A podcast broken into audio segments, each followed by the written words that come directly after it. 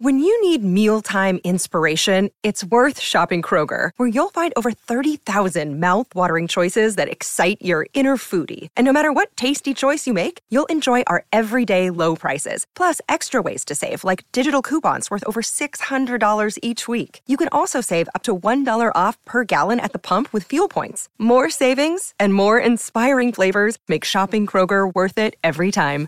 Kroger, fresh for everyone. Fuel restrictions apply.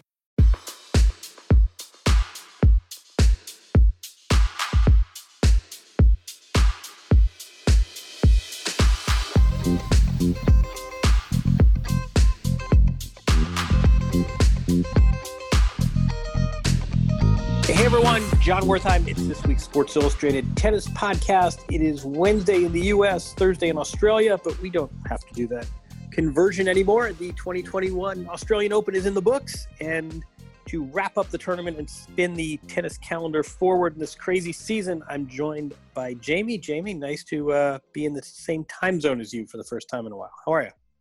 I'm good. How's it going? Welcome back.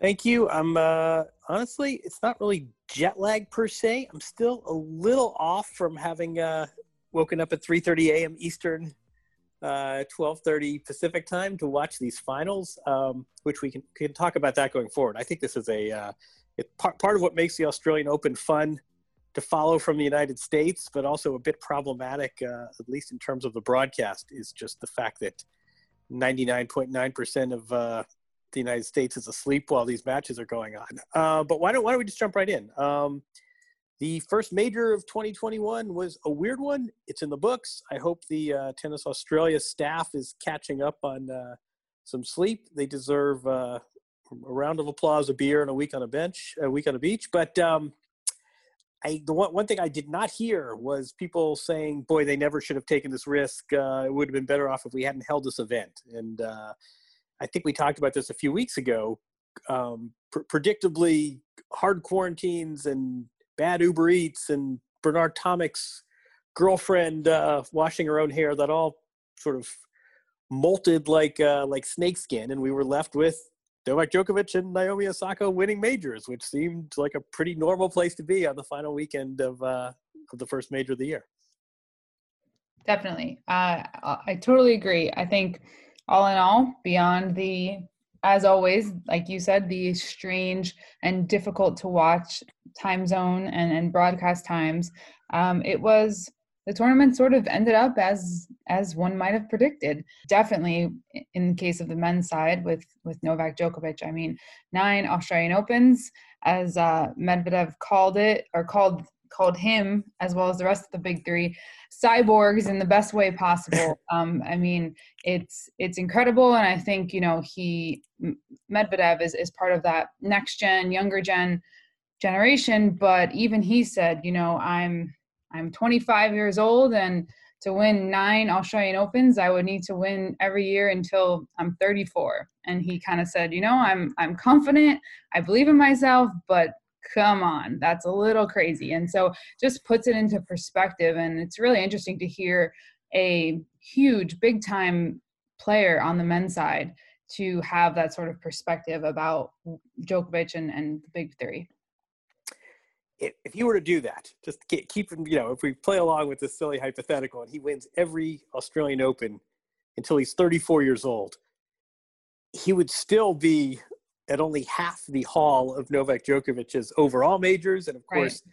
would be less than half of, of Federer Nadal. I think we are in for a serious reset in terms of tennis math. I mean, there's one male player under the age of 30 that's won a major right now, and that's Dominic Thiem, who won his when Nadal didn't play, Federer didn't play, and, and Novak Djokovic uh, was defaulted. Um, yeah, it's going to be. We can we can jump ahead to Osaka in a bit. Uh, people talking about well, she won double digit majors. Um, we are in for a major sort of math recalibration when uh, when these three titans leave because they're winning everything in sight and we're going to go back to the days when a player winning three or four, you know, Jim, Jim Courier won four majors and had a great career, got to number one, was a no-brainer Hall of Famer.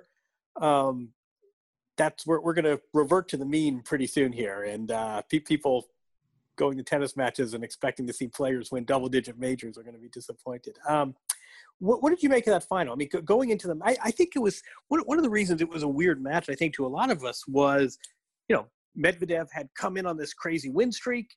He had absolutely blown out his quarterfinal and semifinal opponents. He beat Djokovic last time they played. I think with the odds makers, which um, you know, which I always say is not one guy with a cigar making a prediction. I mean, the odds makers reflect what the betting public is is doing with their money. Medvedev was a favorite to win that match. He didn't win a set. What uh, what did you make of the final?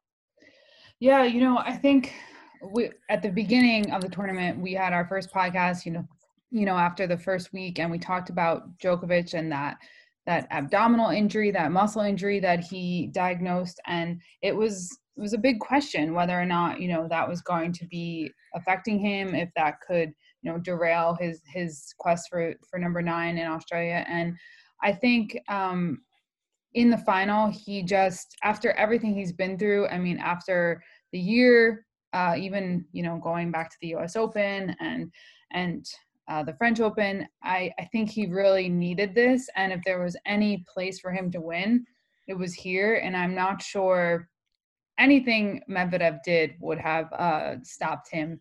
You know, I, I, it just now, of course, it adds to Djokovic's major haul overall. And for him, there really is no place like Melbourne. Um, even after all the different obstacles he had to go through, um, I think this was this is if if you were Djokovic, this is how he planned it out.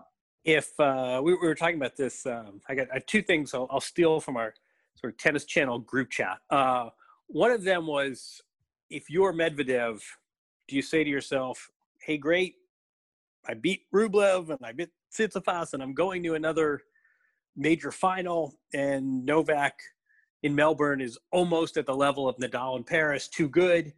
Hey, I'm ranked number three in the world. I just turned 25 years old. Life's good. Or do you say, boy, I really was gearing up to win this thing. I thought I had Djokovic's number. He was a little bit injured. I was on this 20 match win streak.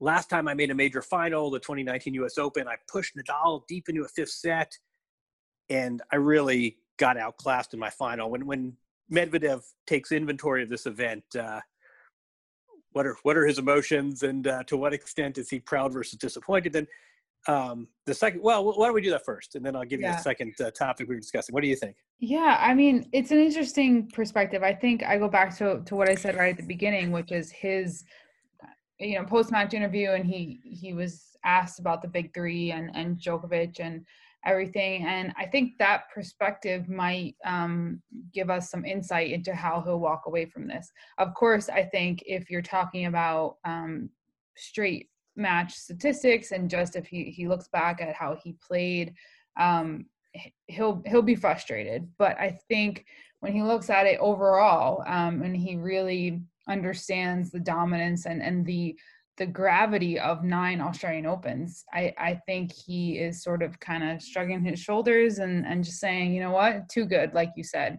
Uh, what, what are your thoughts? I think there's a, a collective low threshold now for, for moral victories. And it's sort of like, you know what? God, God bless these three guys. And I think before we talk about the shortcomings of everyone else, we just need to acknowledge how good they are. Sometimes that gets shortchanged. Federer, Nadal, Djokovic are just absolutely, you know, we, we say generational, but there's three of them in one generation, but they're just tremendous at what they do. And they are tremendous mentally, and they are tremendous in terms of their organization during matches, and they conduct their careers like professionals. Like, let's let's give these guys their due before we start picking apart the competition. But I think we're at the point now as fans, and I think this trickles down to the players where, you know what, enough of the moral victories, enough of the consolation prizes. Are you going to take one of these guys down or not? And we've all sat through, I'm getting closer, and I feel like I made some progress this tournament, and I'm pleased with how I competed. Novak was just too good. Rafa was just too good. I think we're all at the point of like, is someone going to step up and take one of these guys down, or is everyone just playing for second place here? And I think that redounds to the players. And my suspicion is, especially Medvedev, who seems much more of a sort of a, a plain speaking realist, maybe than other players. I, I think I think he says, "Listen, I, I didn't come here to get a second place trophy, and playing as well as I did, to see it just kind of go to hell in the final, and also the way you know he lost that for you know tight first set, five all. Everyone's you know they're holding serve and a couple of shots here and there. Djokovic really did what he does so well and almost stole that first set, and then Medvedev just completely retreated. So I, I, think some of it is a result, and some of it is the fact that he just didn't compete particularly well in the final. He lost that first set. It was all it all went very quickly too. I mean, some of this is about uh, the you know lack of ball kids to help you towel off, but for for Novak Djokovic, the the 30 ball bounce between serve Novak Djokovic to play a match in a major final that was only about two hours that's really remarkable. So I, I, think some of it, to, to your question, I think Medvedev is disappointed, and I think some of it is he didn't leave with the big trophy, and some of it is the way he competed and didn't even get a set. Mm-hmm. Um, I mean, the other question that we talked about, which was a bit of a hypothetical, was I, I think we all kind of missed this storyline a little bit. Was a lot was riding on this for Djokovic. If if he doesn't win, he you know loses the event that he's always counted on winning. He's no longer the defending champion it will have meant that he didn't make any inroads on this. You know, it would have been still 2017, maybe even 21-17, and Nadal won. He wouldn't have made these these goat inroads. The French Open is next, which is the event where he was, you know, b- barely mustered a fight against Nadal. This, this, was a really big tournament for him. That is, as you say, um, you know, Me- Melbourne is his his second home, and this is where he's won half of his majors. But he really needed to win this event, and you can only imagine when he had that abdominal injury against Taylor Fritz, you can only imagine what was going through his head, which is not just, boy, now this is imperiled, but the French Open is next, and Nadal's likely to now take a four major lead over me. And suddenly, his historically, the U.S. Open looms larger. It will have been, you know, then it would have been 18 months in between majors when he's supposed to be in the prime of his career. All, all of which is to say is I think we all shortchanged how big a win this was for Novak Djokovic, and now how he goes forward. He's he's back within two of the all-time race. He's now won nine Australian Opens. He's only solidifies his number one ranking. This was really a, a big win for Novak Djokovic, uh, especially given what happened in his last two majors. For sure, it makes me think about uh, something you wrote in your your mailbag this week, which was uh, the longer that the big three reign and the older that the rest of the field gets, the more pressure is put on the challengers, not the champions. And I I I totally agree, and I think that's why for Medvedev, it's he walks away from this match, yes, being disappointed, yes, being frustrated with himself, but the the pressure uh, in that match particularly, I think was on him more so than on Djokovic because while Djokovic needed this more than ever, and it, and to your point, he he really um, it would have been a big deal had he not gotten this title. Um, I think that he was comfortable in that space. I think when someone who's won so much in one place and and he's been there before so many times. And i think that ultimately um, you know dominic Thiem has has talked about it a little bit but that ultimately i think really helps these players Djokovic knowing that he has five sets if he needs it and he's been here before and he's taken down um, you know some of his biggest challengers. I, I think that just it's a it's a little bit of an, an a mental edge I just think that that really gives them the champions the the advantage it's it's funny how uh, and this is also part of being a champion. It's it's funny how Djokovic and you know Nadal is a master at this as well. How the hell they you know hey the pressure's on him, it's not on me. I'm the underdog. Um, it's funny how in the run up to the match, uh, Djokovic sort of was, was happy to pass off his opponent as the favorite. Hey, look, I've got nothing to lose. Uh, I could retire tomorrow, and it's a great career. Um, That's such I, a I mental think, exercise, though, for mm-hmm. them. I think. And, I mean, Oh, totally. I mean, part of this is uh, part of this is kind of organizing and just sort of managing the situation, but part of this also is at some level, you know, and Nadal is uh, a king at this too.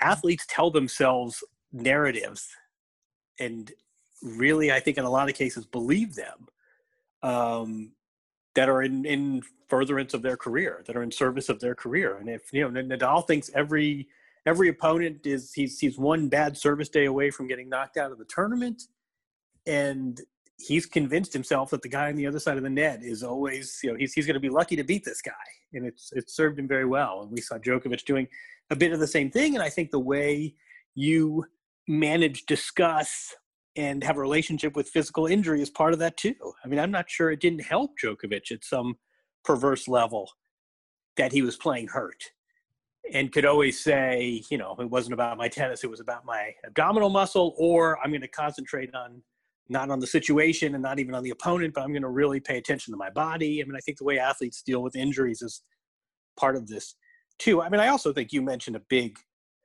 element to all this, which is we say this all the time, but it doesn't, you know, doesn't doesn't make it less so. This best of three versus best of five, it's it's almost two different sports. I mean, it's almost like we need to just divide these into two buckets. And you know, I no no offense to these events, but great you can take down Djokovic in a best of three indoor match in London, but you know, w- w- wake me when you get him in a major. And same with you know, great that you can. Uh, Diego Schwartzman beats Nadal in Rome. It's it's a great achievement, but that ain't the same as doing it in a best of five match. I think that's what these guys do. I mean, that's the luxury they've built is that they they have the same mentality. Sure, go ahead, beat me in Rome. Sure, that's fine. best of three.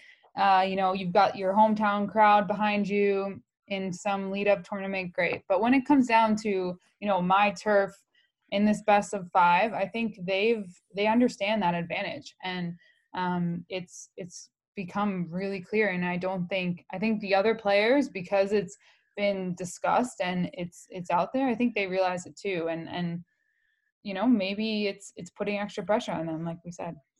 Uh, he who's really good at best of three matches. Naomi Osaka. How's that? How's that for a transition? Um, Good one. Yeah, obviously we, we do not have to worry about best of five on the women's side, even even though, and maybe this is a discussion we have in another time.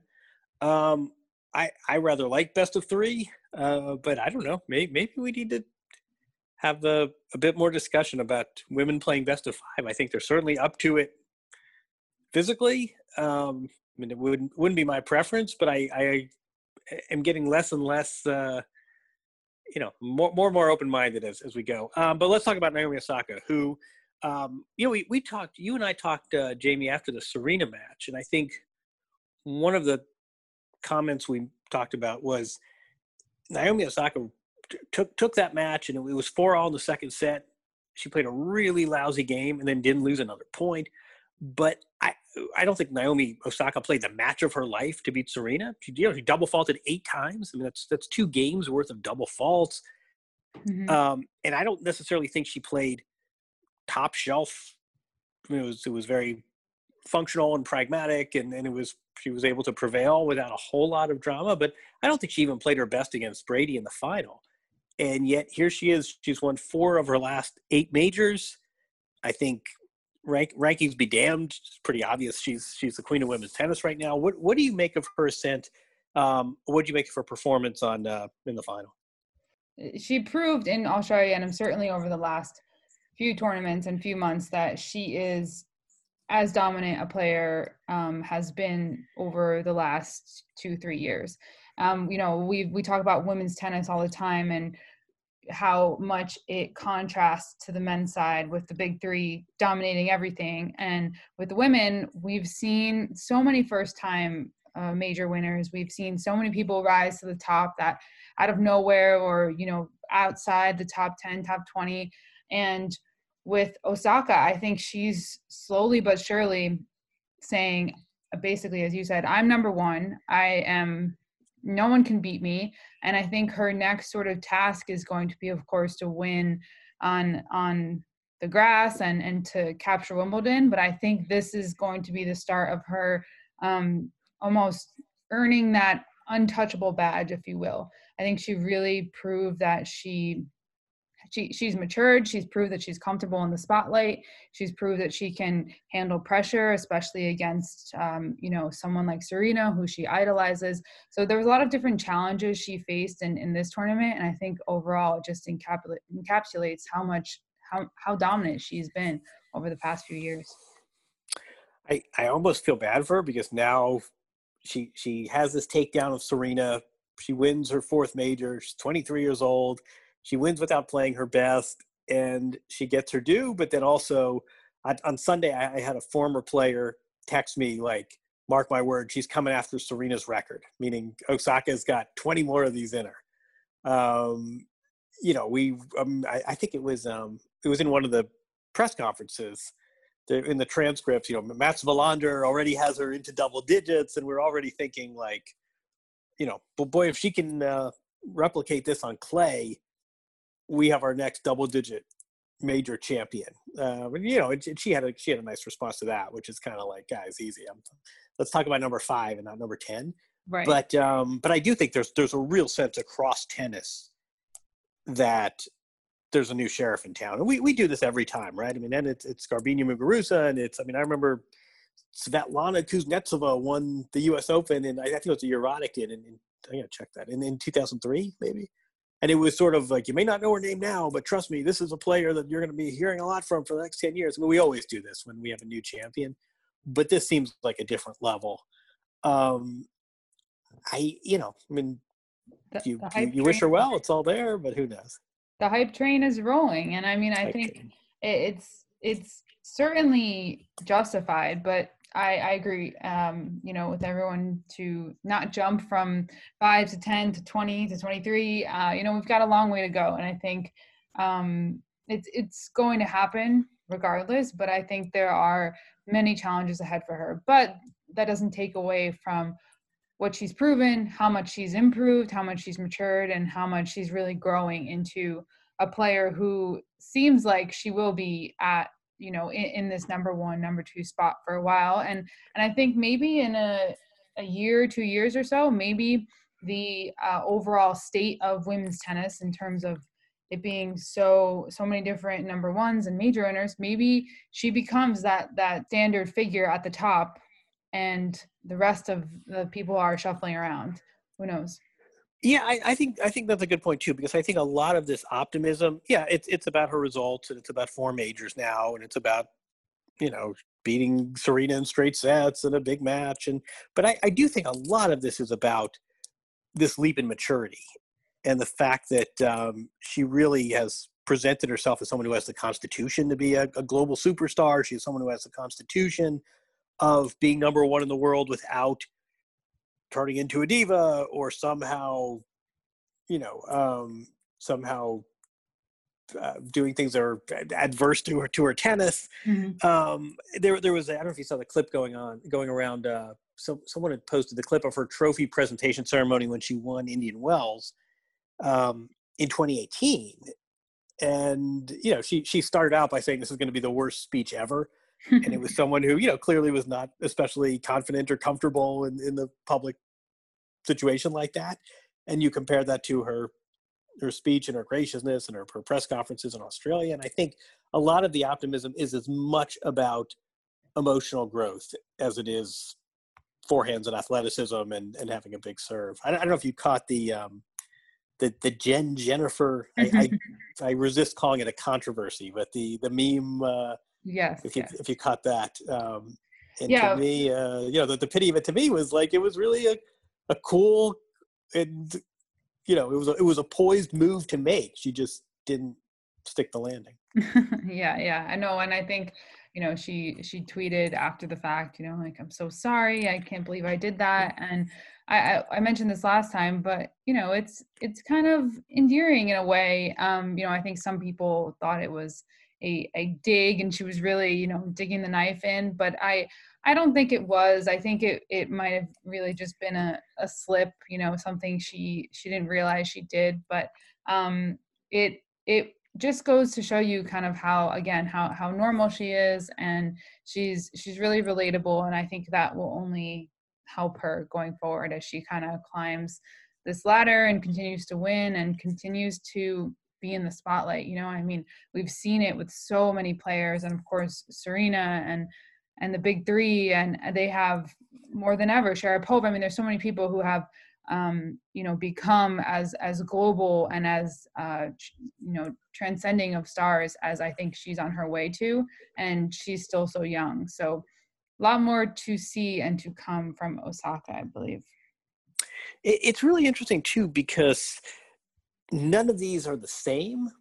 Um, you know, I, I, did a piece for Tennis Channel during the tournament Jennifer Capriati, who won 20 years, you know, in, in 2001, and it was this great redemption.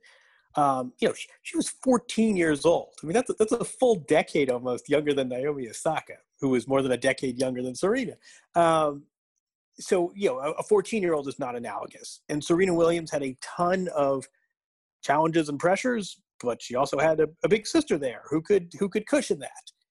And other players have had sort of national pressures, and, and Maria Sharapova, one way she, you know, she she didn't make any meaningful headway against Serena, so no one really saw her. She, she ended up winning, you know, whatever. She won five majors won the career slam, but no one really saw her as the number one player because there was always Serena Williams who absolutely owned her head to head. I mean, all these circumstances are different, but between the sort of tri nation, I mean, Naomi Osaka is really this multinational star, and there's an element of culture, and there's an element of race, and now we have thanks to you know what happened in August, there's this social justice component. It, it really is. I mean, they're, they're all unique sets of circumstances. She is going to have both advantages and challenges that no other player has had, but I, I just think she's really emerged in you know if, if you put if, if you were buying stock in a, a never mind a tennis player in a professional athlete right now um boy is naomi osaka poised well on on every dimension for uh for the future. She just, yeah. I mean, she seems she seems there. She's a commercial success. Her athleticism is tremendous and only gets better. Her win loss record. I mean, she hasn't, she hasn't lost a match, and I mean, the, the last match she lost was at Fed Cup to Sara Sorribes Tormo in, um, you know, it was basically 12 months ago. So it's it's all uh, everything's everything's coming up roses for Naomi. Yeah, I was gonna highlight your on every dimension comment because I think it goes beyond the tennis, which um, we've seen and, and discussed with so many players that maybe they don't have that call it a complete package, whatever you want to call it. But she really there are so many different levels, like you said. So if if she's a stock and you're looking at all the different um, you know parts of the business, I think that uh, you know for her there's there's a bright future on like you said on so many levels. Um, sidebar for two seconds. Were, yeah. you, were you reading at all about about uh, Fernando Tatis Jr. and his his signing with the Padres? Yeah, I mean we we had lots of stories on SI.com about it, or at least a few. Um, did, did you capture? Did you did you catch that um, th- there was a group that had basically invested? It's sort of like a venture capital firm had basically invested in his career as if it were uh, as if it were a stock. I mean, I think this is my, my sidebar is sometimes we we talk about athletes in terms of upside and, and payoff, and it all seems a little you know, and who's who buy sell hold, and it all seems a little bit crass. But here here was a case where a prominent athlete actually was securitized. And people who invested in Fernando Tatis Jr. are now being paid off literally, and it's not just an analogy. Um, I wonder if uh, this isn't something that tennis could take advantage of because I think there are players a that could use the what is in effect start of capital. There are players that could use angel investments, and for as often as we talk about, you know, oh, I want to put all my money on Felix or I, I want to load up on, you know, whatever Coco Gauff. Um, I wonder if there isn't a market like this for tennis players. It would be that's interesting. My, uh, that's my sidebar for the day. It would be interesting. It would, it would right? I think the um the the company or or the firm um they they use like an algorithm right and it it it talks about the performance and the earning potential and everything. And so uh, it's interesting. Of course, we always talk about the difference between team sport and and individual sport. And so for tennis, it would be it would be really interesting for one being an individual sport two such a global sport with so many uh, different players from all over the world. And and three because the structure of the tours and the majors and um, the the scheduling and we always talk about uh, you know how how draining and how injuries are so common because of how long the you know the, the two week off season of tennis. I mean so many things um, as compared to your example with, with, baseball are so different so it would be would be really interesting very very uh, intriguing exercise for tennis and um you know and then the other thing i would say is uh what, we, what we've seen vividly over the past year is players need the money. Um, you know, the same way that your entrepreneurial startup and that uh, your tech idea needs financing as well. If you're not a top 10 player, I mean, I, I was impressed, happy, and surprised by, for example, the big names that have been playing uh, that, that played the simultaneous event last week at Melbourne Park.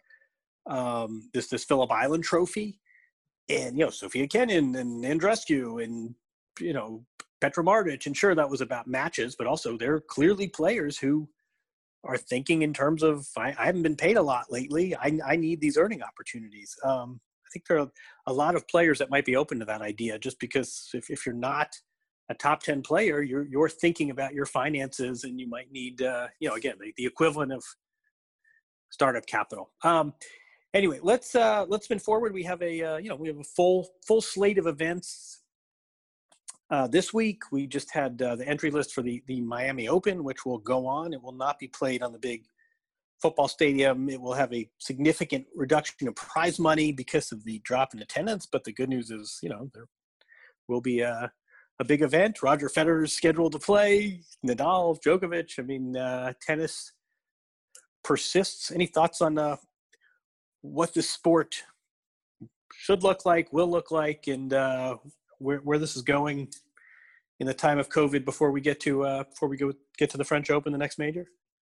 Yeah, it should be interesting. Um, you know, as you said, the the Miami Open will continue. They they won't be in in Hard Rock Stadium, but they will have fans. I think is is what I read. Um, I'm not sure how many, but they will have fans. So I think it's it's going to be interesting. Obviously, the the U.S. Open was completely without fans. And so um, as the as the tour continues on in the spring, and as we you know gear up for the majors, and I think as these players travel more, and as the you know during the summer there's a lot of back-to-back tournaments.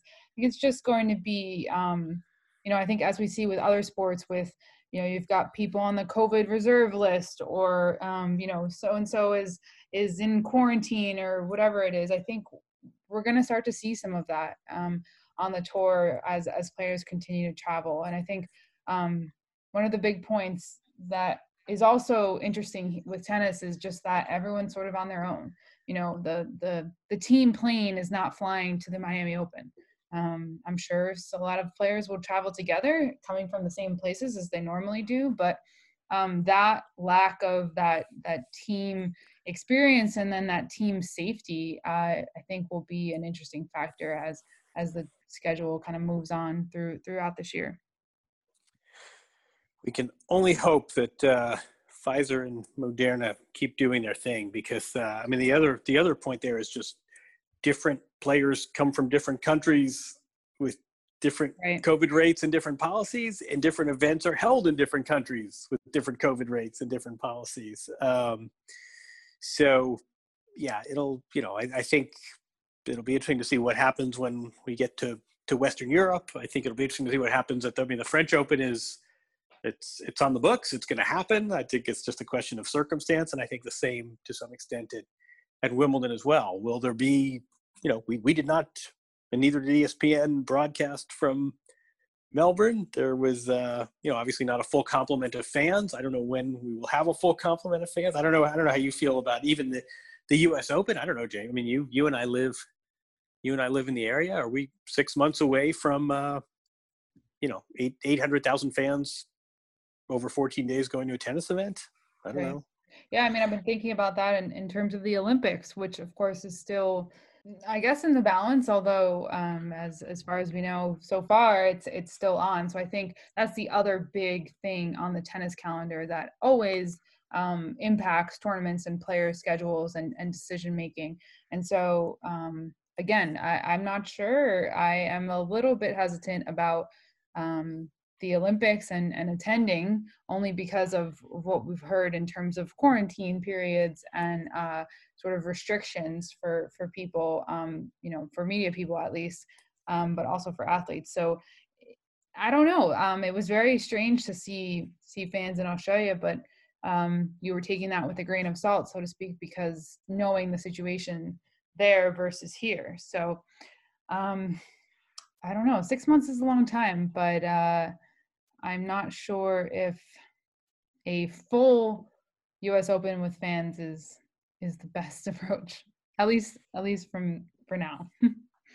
we will uh, we will have someone on from USTA next week, and we'll we'll talk about that. I also think um, as we close up and uh, await our next zooms. I, I, do think the Olympics will be really interesting to see which tennis players show up and which don't. Um, mm-hmm. I heard from from an agent that some players are trying to have you know the olympics are included sometimes in, in contracts and endorsement contracts. They expect players to play the majors and the olympics um, e- even without uh, i mean even though you can't necessarily have branding and passages that you ordinarily would.